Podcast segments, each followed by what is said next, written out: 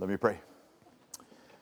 Father, we bow before you, recognizing your lordship again, and um, we feel comforted and we feel small in the presence of your strength and your majesty. And I pray that as we look at our world, we would not be overwhelmed by the size and the nature of our world, but we would see your sovereignty over that too, and we would find comfort. We would find ourselves called to be ambassadors of reconciliation and comfort and bring peace to a world that needs it. So, in these moments um, where we get to turn our hearts and our minds completely over to your Spirit, we ask for you, the great teacher, by your Spirit, to teach us. In Jesus' name, amen. All right, so into back into philosophy. All excited? Woohoo! So funny because after this class, some people like, "What is this? I want to talk more about this. What do you call this?" And it's philosophy. And other people say, "I'm so glad that's over with, and I don't ever want to talk about it again." So now we're going to talk about um, the offering of redemption that we have into the philosophical culture. So we already talked about what the problem is in postmodernity, what the idea, olatry, or what the pseudo god of, of um, philosophy right now is in postmodernity, which is this whole idea of deconstruction, the whole idea of disconnecting uh, the symbols and their meaning, and what that means for us. What that means for us who are trying to communicate truth, we're trying to communicate meaning, we're trying to give a sense of purpose back into our life, um, into the life of the world. And the difficulty is, it feels like in this postmodern context that truth is up for grabs. So that's what I want to talk about the nature of truth and how you know anything you know. This is not in your notes, so if you're interested, you're going to have to take a little extra off on the side. There are three ways you know everything that you know. You only know what you know one of these three ways. This is called epistemology, um, which interestingly um, has in its root the Greek word for trust, faith, what we get the word faith from. But epistemology, you know everything you know three ways. The first way that you know most of what you know is wrapped up in the Greek word gnosko, which we get Gnostic from, G N O S T O, gnosto, gnosko, K O, sorry. Um, I just see it in the original language and there's not a K. But there, the idea is that most of what you know, you know because you've experienced it empirically. You know something. Like I could tell you about chocolate I could try to describe it for you. It's dark brown, it's milky, or it's dark, it's rich, it can be creamy. But I can't tell you what it tastes like because chocolate only tastes like chocolate. chocolate. So I can't describe it for you. What words would you use to describe chocolate? you can't. There is nothing. what? Love. Yeah. Uh, it's, but once you've tasted it, then you know what chocolate tastes like because you've experienced it. And some of you are so tactile and experiential that even bringing it up, you can kind of taste it in your mouth right now. Is anybody like that? You can kind of, just because we started talking about it, you have this feeling. But it's still inexplicable. You can't tell anybody, you can't describe, you can't give somebody a knowledge of chocolate. They just have to do it. And most of what you know, you've learned that way. It's just called empirical knowledge. You've experienced it, and therefore you know. The second way you can know anything is pure rationality. You reason it out. Um, two plus two equals four. You don't have any taste in your mouth. There's nothing that you have to sense or feel about that. It's just a rational reality. In fact, it exists a, as a rational reality before you ever get told that. And there are mathematical realities, rational mathematical realities, that still exist, that exist and are very real, that we can't explain. We don't yet have the math to describe every mathematical reality. And there's a ton, anybody in here really like math? Because there's a ton of math that most of us don't understand, even though we've been taught it. Can I get an amen out there from somebody? The only C I ever got in college was in the one math class I had to take. Um, and um, it was statistics, so all you smart mathematical people. And this is just rational knowledge, second category. And you can just think it through. You can take two and add it to two and get four, and you know that two plus two equals four. You don't have to experience it, you don't have to have two of everything. You just rationalize it. You just put it together rationally, which is not rationalizing. I didn't use that word correctly. So, and if you've had like an elementary logic class and you say, all men are mortal, Jacob is a man, therefore Jacob is mortal. We can just rationally figure that out. We don't have to go kill as many people as possible to find out that out of 100 that you kill, 100 die. You don't have to do that. Nor do we have to kill Jacob to find out. We can do, no, we don't have to. We've got rationality. We don't need to kill him. So we don't have to experience it. what? We don't have to experience it. We can just put together the rationality behind it. Does that make sense? So this is rational knowledge, and you don't have to experience it. The third kind of knowledge, and this is the way, this is exactly what we're doing right now, and that is called knowledge by authority. This is the basis of school, um, or the idea of history, or idea of the news channel. Has anybody here been in Syria in the last two months? Anybody? But can you tell me in broad strokes what's going on in Syria? Yes. Why? Not because you've experienced it, not because you rationally figured it out, but because somebody told you. So if we heard a massive commotion outside and Josh Duff came running in here and said, I need three people to help me. There has been a huge car accident out here. We would probably believe him. We probably wouldn't go, No, Josh, you're such a kidder. We'd probably believe him. And if he was really urgent, we would really believe him. So, in a certain sense, a lot of what you know you've taken on faith, trusting the person who said it to you. Even right now, I've just told you there's only three ways you can know everything that you've ever known and will ever know epistemologically, I mean, uh, empirically, rationally, and by authority. Now, you could try to tell me there's another way that you know something, but you'd have to prove it to me, because right now, you're all quiet and I'm talking, so I must be the authority. So, this is how we know anything. This is how anybody knows anything. This is how any truth is derived. Now let's move from that epistemology to the nature of truth. What is truth? truth is whatever fits reality best. And you should be thinking about this and writing this down because um, this is the conversation that you'll get into. This is the potential argument that awaits you is what is the nature of truth? How do I know things are true? And truth always fits reality best. So you make a truth claim and you can try to prove it rationally or you can try to give somebody the experience of it. But when it comes down to it, it's only true in that it really fits the way things really are. So let's take just scientific methodology, which is not rational, it is empirical. Rational, uh, scientific methodology is you make an observation over and over, usually. Based on that observation, you make a theory. And then you set up an experiment, which is just like an experience, to try to prove that your hypothesis or your theory is true. Are you with me? So that's, and, and most people would say, wait, I thought science was rational. It can be. The mathematical side of science is very rational. But science itself is empirical. It's by experience that you figure it out.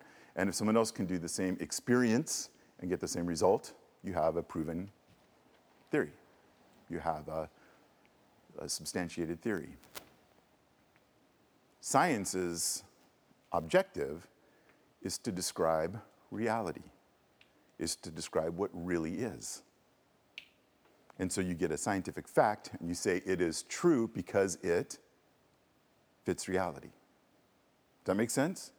All truth is truth in so much as it fits reality.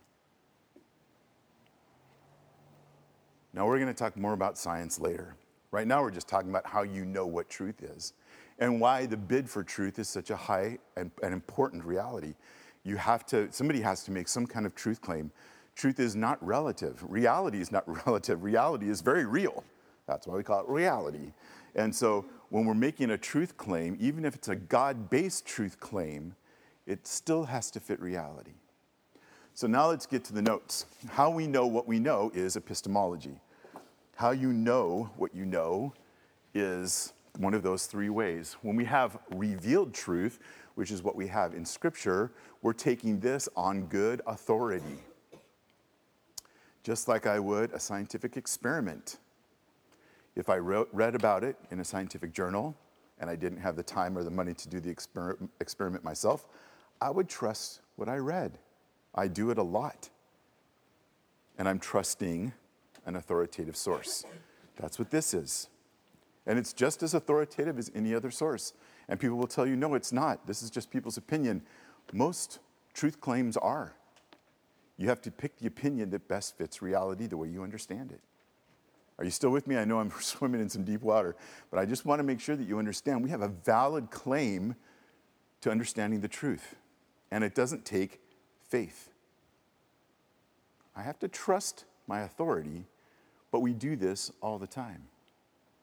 We trust the authorities that are over us. We trust the people who have studied. We trust the people who have been there. And what we have, like particularly in the New Testament, in the Gospels, we have eyewitness testimony. That's how John closes his gospel. Jesus did a lot of other things, great miracles. He said a lot of important things. There's no book that could hold them all. But I wrote these things down so that you would know that he's the Son of God and that you would trust him. He's an eyewitness account and I have to decide whether I'm going to trust him or not. Does that make sense? So, this is a kind of truth. It's revealed truth. And does it stand empirical tests? Does the truth claim here work in your experience? Does this truth change your life? Because that is a valid test. That's called empirical knowledge. Okay? Yes? This might be kind of a dumb question. Hmm. What's the difference between faith and trust? Because trust is just a better word. And it's not that faith isn't a good word for it, it's just that in our culture, people have put faith on the opposite side of rationality. But trust is relational. Trust is what happens between people, and it happens over time. So, trust happens, you're doing it right now. You're trusting your chairs, all of you are. And you've been trusting the same chair for a while, and I'm sure if somebody broke a chair and they didn't want to sit in it and they swapped it for your chair, you would stop trusting the chairs. There would be this one chair that nobody trusts and it kind of keeps moving around. Um, I don't know if you've ever trusted a chair you shouldn't have trusted. I have. I've trusted a chair. I trusted a chair at a friend's house in Black Butte, this beautiful house. And I leaned back in the chair, and the whole back of this big, huge hardwood chair just broke off. Now, I'm not small, so I kind of get it, but I'm not that big. I mean, come on. and the back of this chair, I literally fell over backwards out of the chair. My wife's like, What did you do? We'll never come back to this house again. And I found somebody in Bend who could fix it, and I gave him 85 bucks. And he literally rebuilt the back of this chair and put it back on. He said, You know what? This has been done before. Somebody just glued it together. It's like, It wasn't me. It wasn't me who did it. So you can start figuring those kind of things out. Yeah. and you learn these things uh, and what you should trust. And ever since then, I sit in somebody else's chair. I don't just do the full, like 100% lean back because I'm worried, especially if it's a wooden chair. Or people my size, you have to be careful those plastic chairs, like patio chairs, that are really easy to stack and really easy to squish. Especially if you're just sitting on slippery cement, you sit down and all four legs do the Bambi, like whoop, that shook straight down. So you learn to not trust a chair. You learn not to put your full weight into it. But nobody came in here and checked their chair. Nobody checked the legs. You just come in. You have an experience over time that your chair is going to hold you, and you just sit down in it. But that's the nature of trust. People do it all the time. I was serving with uh, Uh, the people who go to Guatemala with us, some people are from our church, some people are from other churches. And this gal was crying over in the corner one night, about halfway through our week of ministry, and she was there as a, I think, an eye glasses specialist or something like that. And um, I said, What's wrong? And she said, oh, I just wish I had faith like you do, but I guess I'm just too scientifically minded. Oh, yeah, because you're just so smart, right? But she wasn't trying to say that. She was sad because it was hard for her. She didn't have a category for faith. I said, Yes, you do. You're sitting on a bench and you're trusting it completely right now. She said, What does that have to do with anything? I said, You have faith. You just need to figure out what to put it in for the big questions in your life. But you didn't use scientific methodology to figure out this bench would hold you. You just sat down and trusted it. And that's all it takes in our relationship with Jesus Christ. So that's a great question. What's the difference between faith and trust? Trust is just a better word because it makes more sense to us in our culture. And it's because faith has been downgraded as something that's not rational. We even talk about it that way. Christians even talk about faith that way. You go as far as your mind can take you, and then after that, you just trust. That's a ridiculous description of faith. That's not what faith is at all. So we have empirical tests because there has to be some kind of truth claim in life. Uh, it, there, it's not possible to avoid some kind of statement about the way life really is. Otherwise, there's just no meaning in life at all. It either has meaning and we can understand, we can grasp that meaning, we can live by that meaning, or there's no meaning at all, which is what Nietzsche was trying to say. There is no absolute meaning, there is only um, experience, what you can grab a hold of. So, when you start thinking of truth claims, Jay Budziszewski, in his book, um, What We Can't Not Know, one of the greatest titles in the world, uh, What We Can't Not Know, that's what we just by definition all know, he said, if your objection to P, pro- proposal, P, supposes P, then you have not given us any grounds to disbelieve the proposal, P. Rather, you've given us grounds to think that you know P after all. So let's take P out, the proposal, and just say there is a creator God. So if your objection is there is a creator God, and you're objecting that, you're saying there is no creator God, but you presuppose a creator God to whom you're going to object, you haven't proven the point that there is no creator God. In fact, what you've proven is that there's a creator God to whom you object. Does that make sense? Or does it feel like something Paul would say? Yeah, right? but see, this, and this happens in our culture. People say things like, there is no real truth but you're making an absolute claim, which means that's got to be true. If there is no real truth, but you're claiming there's no real truth, then what you're saying isn't true, therefore, there is real truth. Are you with me? Yeah. Is it kind of like saying, um, if someone says, I hate God, I don't believe he exists, you coming back and saying, how can you hate something that doesn't exist? Yeah or just the very fact that you hate God. I mean, you must believe He exists because hate is a really strong emotion. Like if something doesn't exist, the most you could give it is apathy. But if you really hate something, you're presupposing, not only that, you're presupposing things that God has done that have made you hate Him. That, back there, it's right here, it's three Stooges. That's a Three Stooges reference. Charlie's Angels versus the Three Stooges. Who would win? So, some kind of truth claim in our world is inevitable. And when people just decry and say there is just no truth claim, which is the postmodern angst, is there's nothing is true. Well, that's not, that's not true because we have this reality, and our truth claims are only trying to give us a way to live in this reality. You make a truth claim as a way to function in reality. Okay? So let's just play this out. My truth claim is God is sovereign and He's good. I live my life in light of that. That changes the way I live my life. If something happens and it's otherwise bad, my truth claim is God's totally in control and He's good. So when something happens that I perceive as bad, I need to redefine it. I need to recalibrate it. Otherwise, I need a new truth claim. How many of you have had something bad happen to you?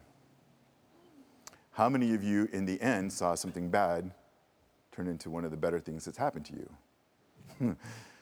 so I make my truth claim here, hold on to my foundational principle that God is good and that He's sovereign. And by the time He's done showing me what He's doing, I say, Yep, God is good and He's sovereign. Even though back here I had to hang on to my truth claim, I had to trust it because that was not my experience. Now it is my experience verified. So in our world, everybody's making a truth claim. I found myself saying to a lot of people, your age in the midst of this conversation, you have to be brave enough to posit the best answer you can for the hardest questions you face and then live with it. You have to be brave enough to posit the best answer, to propose the best answer you can to the hardest questions you have, and then live with it. And that's the brave part. If you can live with it, that takes the great bravery. For me, the best answers I have are in revealed truth.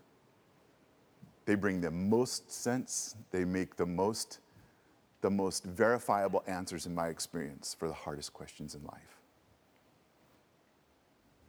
And that is truth. Truth is whatever fits reality best. Is there an absolute truth? Well, there has to be because there's an absolute reality. Really. Okay, so any questions about this? What does the last sentence mean? so there are truth claims that are not compatible. I mean, like when you read it. I was going to say that. What do you mean? Like, You want me to just read it? sense of what it- Oh, you have to, I, I, it's, it's a fragment. you have to know which mutually exclusive truth claims is truly true. Not is, is truly true. Is that what your point is? There was too many ises? Well, there, there was that. There is that. Like, then I tried reading it with only one is, and then I still was having troubles understanding what it meant. Yeah. So there are truth claims that actually are mutually exclusive. They, they don't fit together.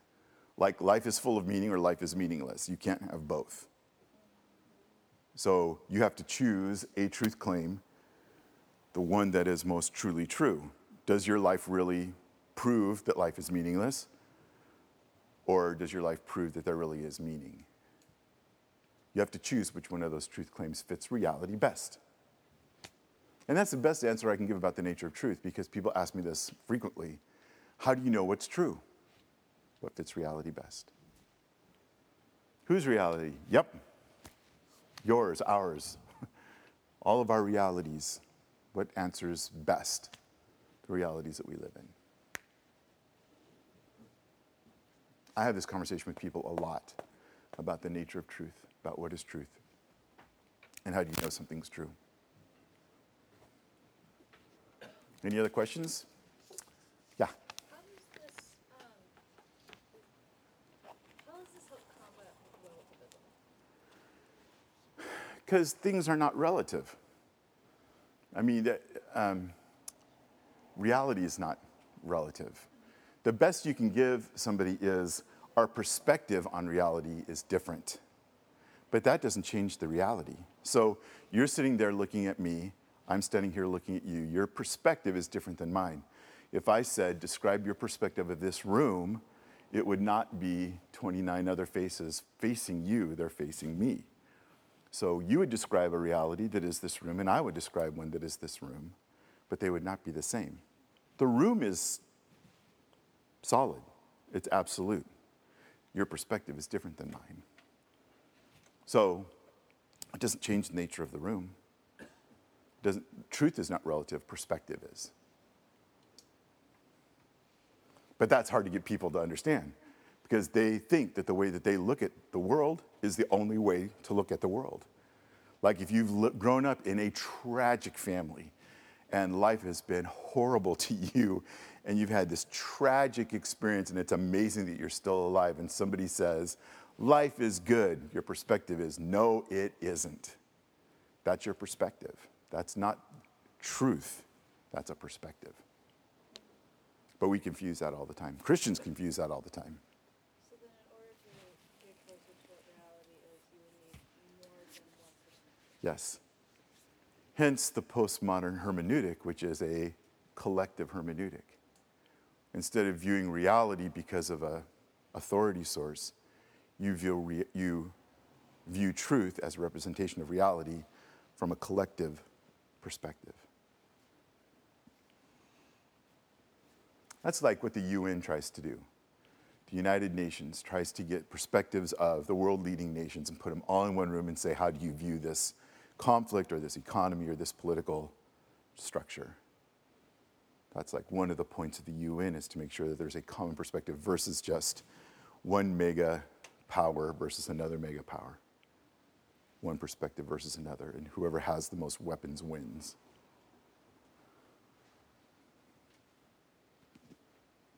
Are you comfortable with the concepts here? I know it's hard, but I just want to help your conversations with people. That's my hope, that's my goal. Um, wait, okay, I'm a little bit confused. Um, is this, are you saying that this is like our like spiritual truth too, or is this just like culture? Like how do those tie in? How does this tie in? So we're talking about philosophical culture, Yes. which is a search for truth. Okay, I'm saying truth is whatever fits reality best. okay, And reality is spiritual, it's factual, it's historical, it's comical, it's all these things together. So I'm not talking about spiritual truth excluded, exclusive of other truth. I think that's one of the grounds that we've given over. Oh, that's spiritual truth, you have to just accept it on faith. No. It's either true or it's not true. And if it's true, then it matches reality. Period.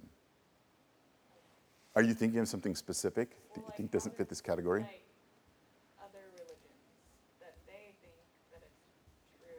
Like how does that like, That's, that's a matter of perspective. So they're saying Jesus Christ is not the Son of God, which is how I would categorize, categorize all religions, not Christian. okay? Um, and I would have to say, does that fit reality? Does that fit um, not just historical reality? Does that fit reality in terms of man's, ma- humankind's separation from God being fixed? Are we still separated from God, or is, are, are we reconciled to God? If we're reconciled to God, it took an agent of reconciliation. Who is that guy?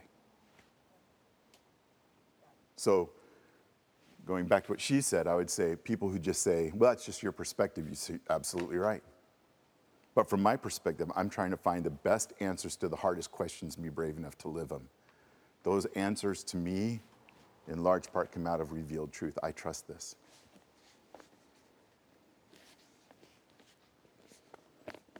You want to stand and stretch real quick? Because you all look really like glassy eyed. Any other questions? Yep. Can you, um, you said a sentence, you were talking about perspective and truth, and I'm still trying to figure out what you said and like wrap my mind around it. So you have reality. I'm not going to be able to say what I said before. Right. Okay. You have reality and you make a claim about that reality. That's truth. But if you're seeing that reality this way, your, your perspective on truth will be different than somebody who sees reality this way. It doesn't mean that the reality is different, it's just that your pers- perspective on it is different. Therefore, your truth claim is going to be different about that reality.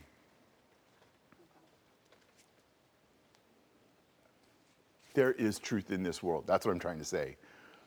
And there's a great basis that we have as followers of God that our truth claims answer the qu- hardest questions of reality best. They offer us the best meaning in life. So let me move us to the wonderful world of technology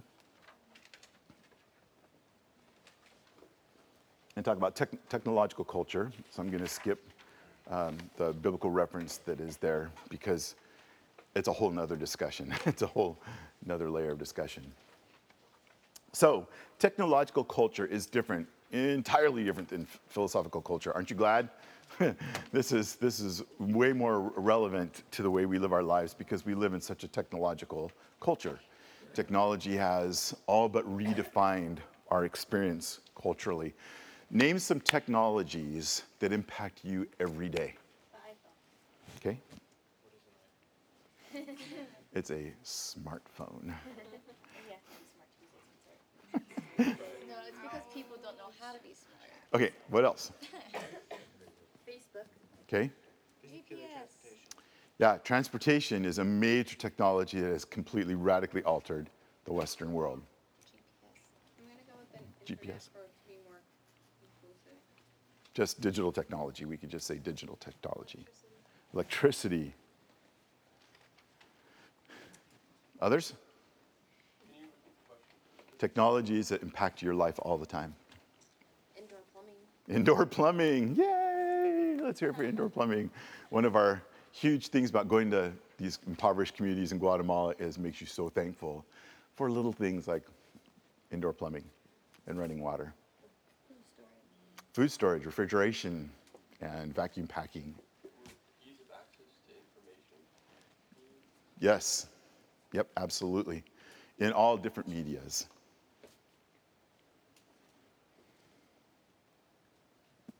Medical technology, if you're wearing glasses or if you have in contacts, um, you're part bionic.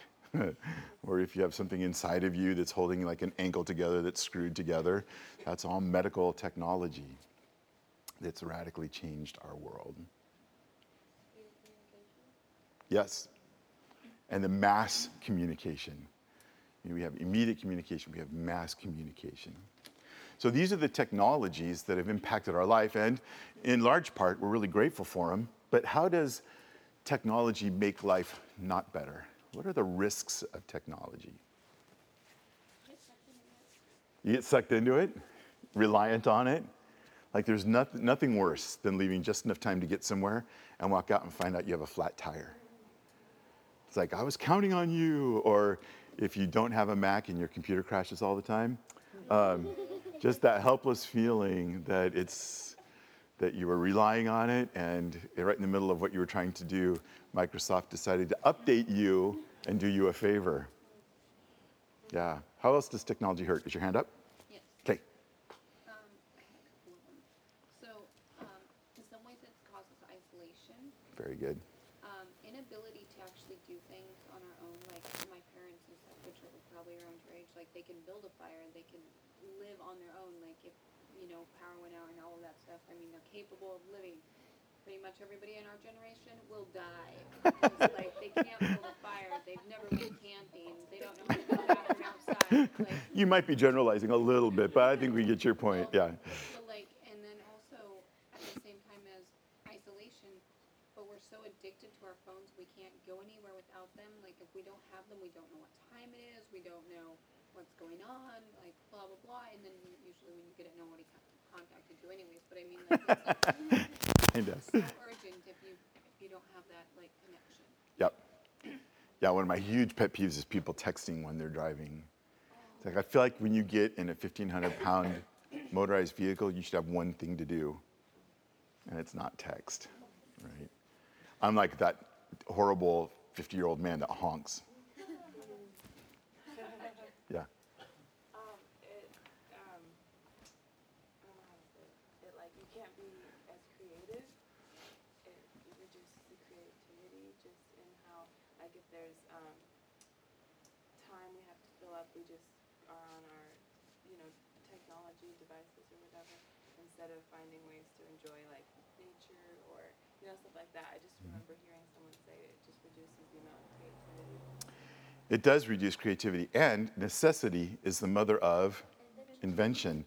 And if everything's done for us, it, we're not challenging ourselves to be inventive. We're not challenging ourselves to solve our own problems. Just work from the front to the back. Uh, I think it causes, well, like isolation naturally, but it causes us to have problems communicate, learning, knowing how to communicate with one another, and especially with like Facebook and Instagram, like your information's on there, and so people can learn about you, people that you don't want to know, like nothing private anymore. So. All my stuff's private, and I'll tell you why.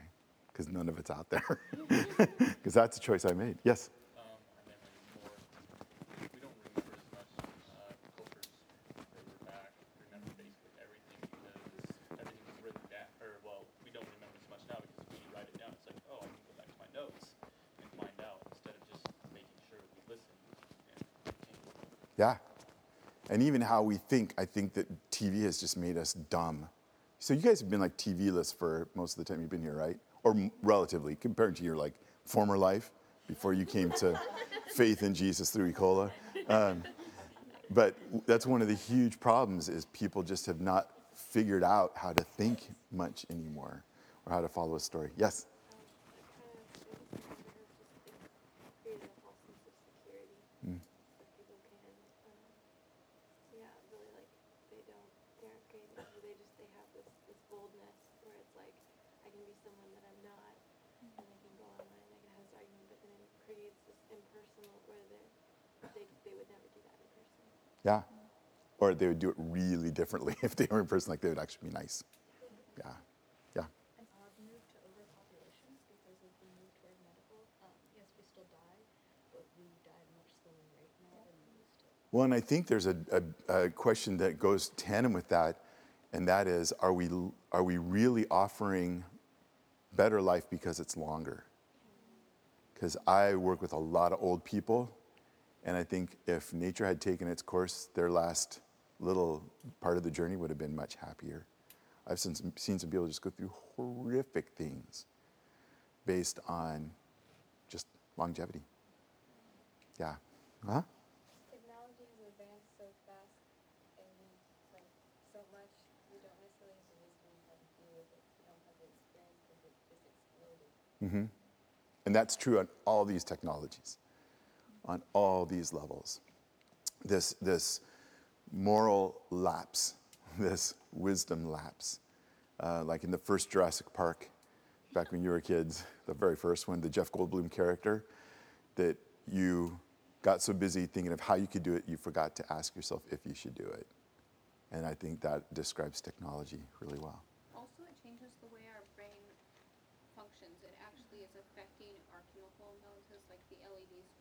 Like if you wa- use it two hours before you use, go to bed, which all of us do, it makes it to where your brain doesn't create positive like um, hormones. So you're you don't have as many endorphins. So you're actually more depressed. So it actually affects like how we our chemicals are. Yeah. hmm Uh, I have two. Well, I'm it affects society like crazy. So like, like when you see something that's like a flip phone, you're like, my gosh, you have a flip phone? Like you don't have a smartphone? So, sorry. Okay, I didn't mean. Sorry, but it's just kind of like you feel like you kind of no no hits against the flip phones are awesome, but like uh, like I don't know. I feel like it creates this idea as a family that like even if you're super poor, you need to be able to make sure you can afford that nice cell phone in front of someone. Like that you put on this outward appearance that isn't really there and that you can't afford. So it creates this cycle in you. But also, like with our smartphones and the internet being so readily accessible, we also are more accessible to our temptation of sin. So like pornography, like you could go on your phone in 10 seconds, have hundreds of porn sites right in your hand, whereas you'd have to go out like only like 20, 30 years ago, you'd have to go back and actually go out and buy the magazine and like that kind of stuff. So, with the great power came great responsibility, which we let down. Yeah, which goes back to her point technology has outpaced our wisdom. So let's talk about the pseudo god of technology, informationism. And informationism, in all the technologies that we've talked about, and this is one of the readings that I would highly recommend to you Habits of the High Tech Heart. Um, that is, you have just a little bit of it in your notes. Um, and I would really highly recommend that you take a look at it. And one of the quotes out of Schultz in this is information is, informationism is a faith in the collection and dissemination of information as a route to social progress and personal happiness. Um, and this is based on the old ideology that knowledge is power. and that the more you know, the more powerful you are. And that has come down to just facts. The more facts you know, the presupposition is, the more powerful you are. And that's actually transferred over into evangelicalism. Like the more of your Bible you know, the more spiritual you are, which is not necessarily true. But we've been kind of told that along the way that if you want to know God, you have to know His Word, which is true. And, but then there's this converse that just because you know a lot of His Word doesn't mean that you actually really know God. So we've, we've even fallen for this in, the, in terms of the written word. but it's led to this sense of being disconnected, as was mentioned before. There's an isolationism that comes out of informationism. Like rather than st- st- sitting with you and hearing your story, I'll just look at your Facebook page, you know, as though that is a way for me to know you. Which basically on Facebook, all you're knowing is what people want you to think of them, and you're not really hearing any of their story at all. You're not looking at the look in their eyes, you're not looking at what affects them and makes them sad, or what speeds them up and, and shows that they're passionate about something. There's a danger in confusing the medium and the message. And this is old, um, an old thought because it literally predates most of our digital technology. And digital technology has just put this like on steroids. And the problem is trying to describe yourself um, or describe your experience in a way that is not affected by the medium that you use. I mean, even here, I could give you the same information in a book, I could give you the same information in Skype. Um, there are lots of ways that I could do this, but here I sit. And there's something relational about this, and there's something that we're sharing about this that's really, really important. A lot of what we do, like in Guatemala, we could just send stuff to them, but there's something really important in us showing up and being there. And that's part of the difficulty is the, the medium does affect the message. The media that we use changes the nature of the message, it changes the nature of the content. Another problem is we've been efficient and quick versus thoughtful and ethical. We've been pragmatic instead of really careful, and that means full of care. And you just think about, I mean, I just had a conversation last week where somebody an older person in our congregation emailed me something, and I tried to respond carefully. And I just put a PS I will not continue this conversation on email because it's just too personal. We should talk about this in person. Because there's so much that email doesn't do or texting doesn't do. It's like, call me. You know, people text, text, text, and all of a sudden your phone rings. It's like, good. Because I should hear your voice when you say this. I shouldn't just read it and assume what your tone of voice is um, no matter what emoji you use. I can't hear your tone of voice. Um, so, what is a theological pitfall um, in this area?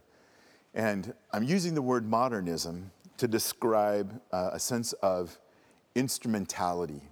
Um, that, that there are, in all ways, an instrument that we could use that will get the desired effect for us. So, in religion, we've adapted to technological advances, not so much like in our worship services and that kind of stuff. I really don't have any problem with technology in our worship services. Everything that happens from lights and the pipe organ and heat um, to comfy seats, that's all just technology and I like it all. I'm more concerned with the actual spiritual life of the church and how modernism creeps into that. And I'm modernism is probably not the right word, except that the church is always trying to be as modern as possible.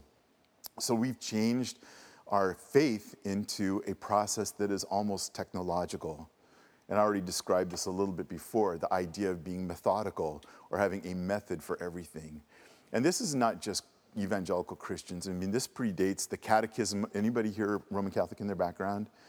Because um, in Roman Catholicism, you, know, you go through this catechism that is literally centuries old and it's a methodology that you go through to know the basics of the faith before you're confirmed, which is a confirmation of your baby baptism. So you're baptized, you go through catechism, and you get confirmed. And it's just another methodology. And we have these all throughout. Think of systematic theology. You know, we have organizational systems that define our faith, that define our reality.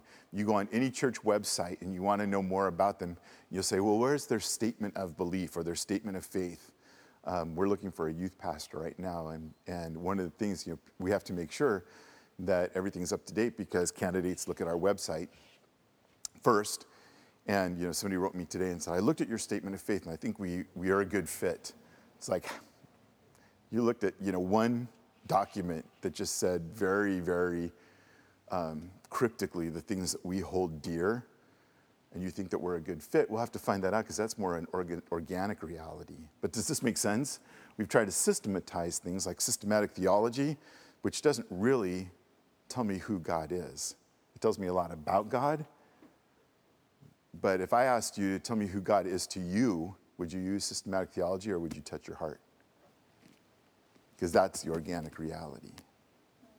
But we make a system out of it, which I like. I mean, I, I'm fine with systematic theology. I know a lot of systematic theology, but it doesn't circumscribe my relationship with God. I'm married too, and if you ask me about my wife, I don't have a systematic Kellyology where I'll tell you everything about Kelly in a systematic way. I would laugh first, and then I would have a little sigh because I'm not with her all week. And I'd probably touch my heart, and I might play with my wedding ring. And I start talking about her and how she's funny when she does this, and it's so special to me when she does that. That's really different. Some of you are like, oh. Um, but that's really different than a systematic way of describing my wife. But we do the same thing with our faith. It's very, very personal, but we have this systematic way of talking about it.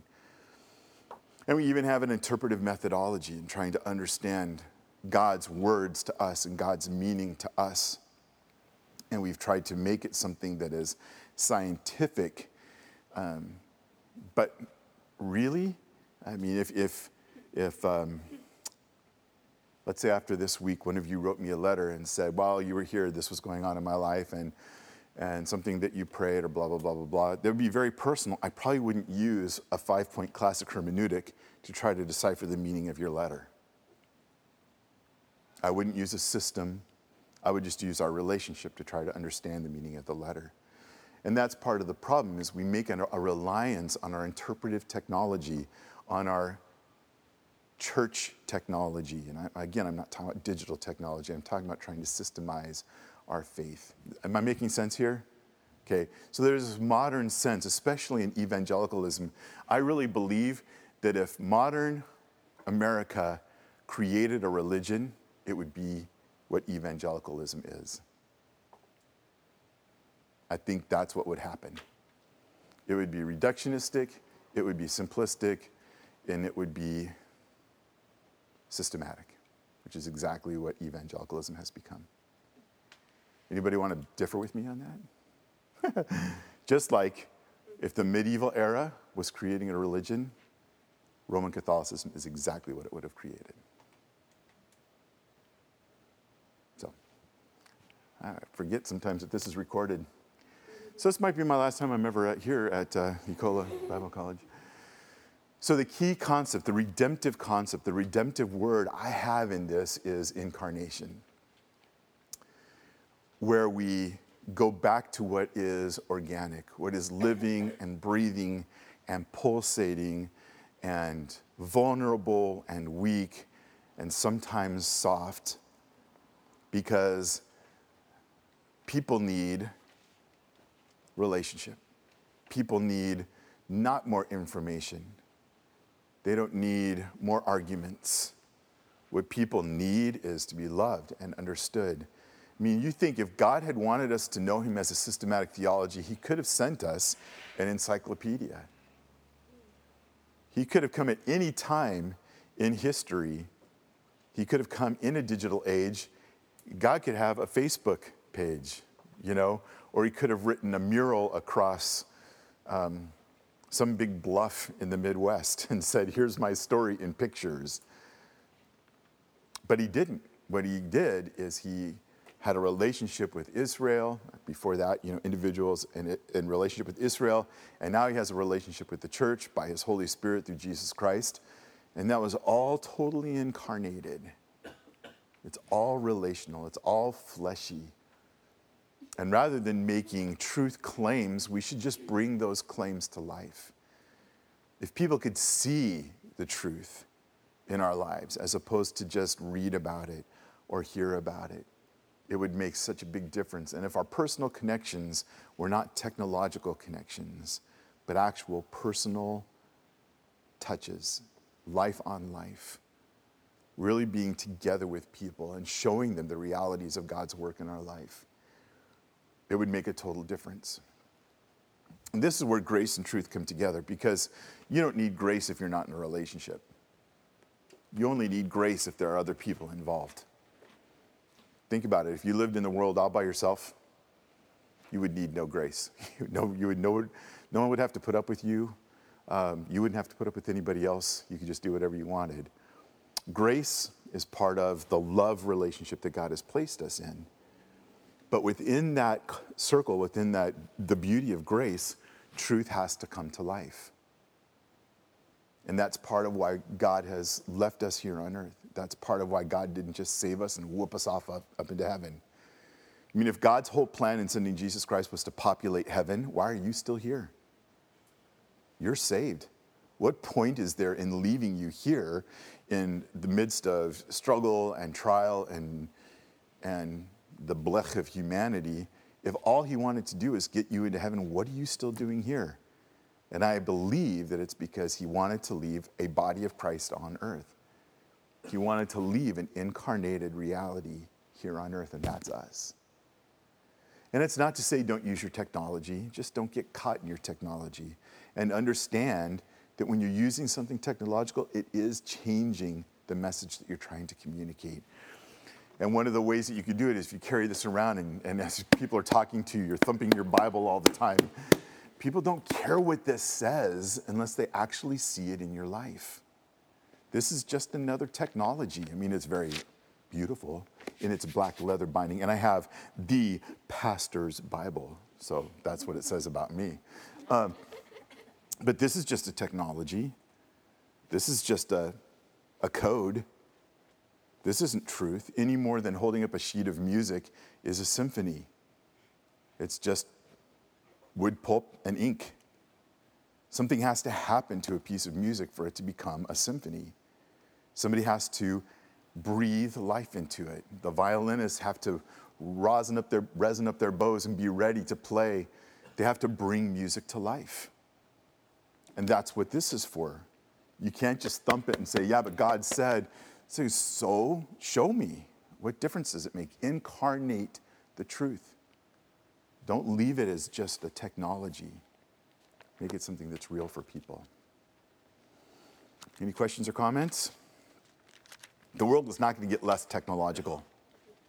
The world is not going to push us together. The one thing that could do that, and this would be amazing, which I just found out because I, I, by circumstance, on the welcome weekend when my baby daughter went to George Fox for her freshman year as a welcome weekend, and I sat next to a government employed atomic scientist. and I was reading a book on science. And he said, Are you enjoying the book? And I was like, Because most people look what I'm reading, they're like, they turn away, they take their fried chicken and kind of face the other way. And this guy saw it and he was asking me, like, Are you enjoying this book? And I said, Yeah, what I understand of it, I really enjoy it. And he said, Well, he's kind of a hero of mine. And this guy, like, you know who John Polkinghorne is? And he goes, Oh, yeah, yeah, everybody in my business, because John Polkinghorne's a nuclear physicist. so he's like, Yeah, everybody. And he said, Especially the Christians who are in science really, really like this guy. And I said, What do you do? And I, he told me what he did. And he's like in anti, he's in nuclear anti-terrorism. That's his job. So I was like, Do you need anything to drink? You know, is there anything I can do to make your life better? Um, I said, So I had this one concern. Could an enemy of America generate an electromagnetic pulse, EMP, without a nuclear detonation. Because do you know what an EMP would do to us? Like three of them strategically placed in the US would destroy our total economy, our total communication system, all of media, your car, most likely your watch, except not this one, because this one just look click, click, click, click, click, has springs and, you know, but most of them, your phone would just be a paperweight literally, it would radically alter our whole society. We are so dependent on our technology. And all of a sudden, people would have to learn how to plant vegetables because there would be no refrigeration. All the chickens who are already dead would be rotten. You'd have to find one that's alive to, not have a rotten chicken. So I know, and they don't come out in McNuggets, I just want you to know. So, so here's, here's my parting shot. He said, That's not possible. You can't generate enough power for an electromagnetic pulse without a nuclear detonation. So that's the good news because we're de escalating nuclear technology. Because I thought, man, if somebody comes up with something that could just like silently, non destructively just shut us down electronically, whoo-hoo, they would own us. And if we could figure out how to do that to somebody else, we would own them. That probably won't happen. But I'm not sure it would be bad. I think all of a sudden people would like, oh, look, a book. I could read. I'm not watching TV, so I could read. Um, all right. Any other questions or comments? You guys have been great. I know. I I wish I could tell you, oh, it's going to get much easier from here, but it's not. So just keep hanging in there with me. All right, let me pray. Father, we're so glad that Jesus came and showed us flesh and blood. And I'm sure he had like hummus on his breath and splinters in his fingers. And he was just a real guy. He had a real tone of voice and he was probably had perfect pitch. But um, he was just a real person who really loved people. And when he healed people, he touched them. Um, and he, when he talked to people, there was a resonance and a reality in his voice. And when he wept, there were real tears. And all the truth of who you are was represented fully in Jesus Christ. The ultimate technology, the ultimate communication system. You sent us your very son. And then he said, As my father sent me, I send you. And we're to go into the world and to be the body, the hands, the feet, the breath, the eyes, the voice of Jesus in the world. And that's why you've left us here. So, God, help us to understand our role and to bring the truth of your love to life in the relationships around us. In Jesus' name, amen.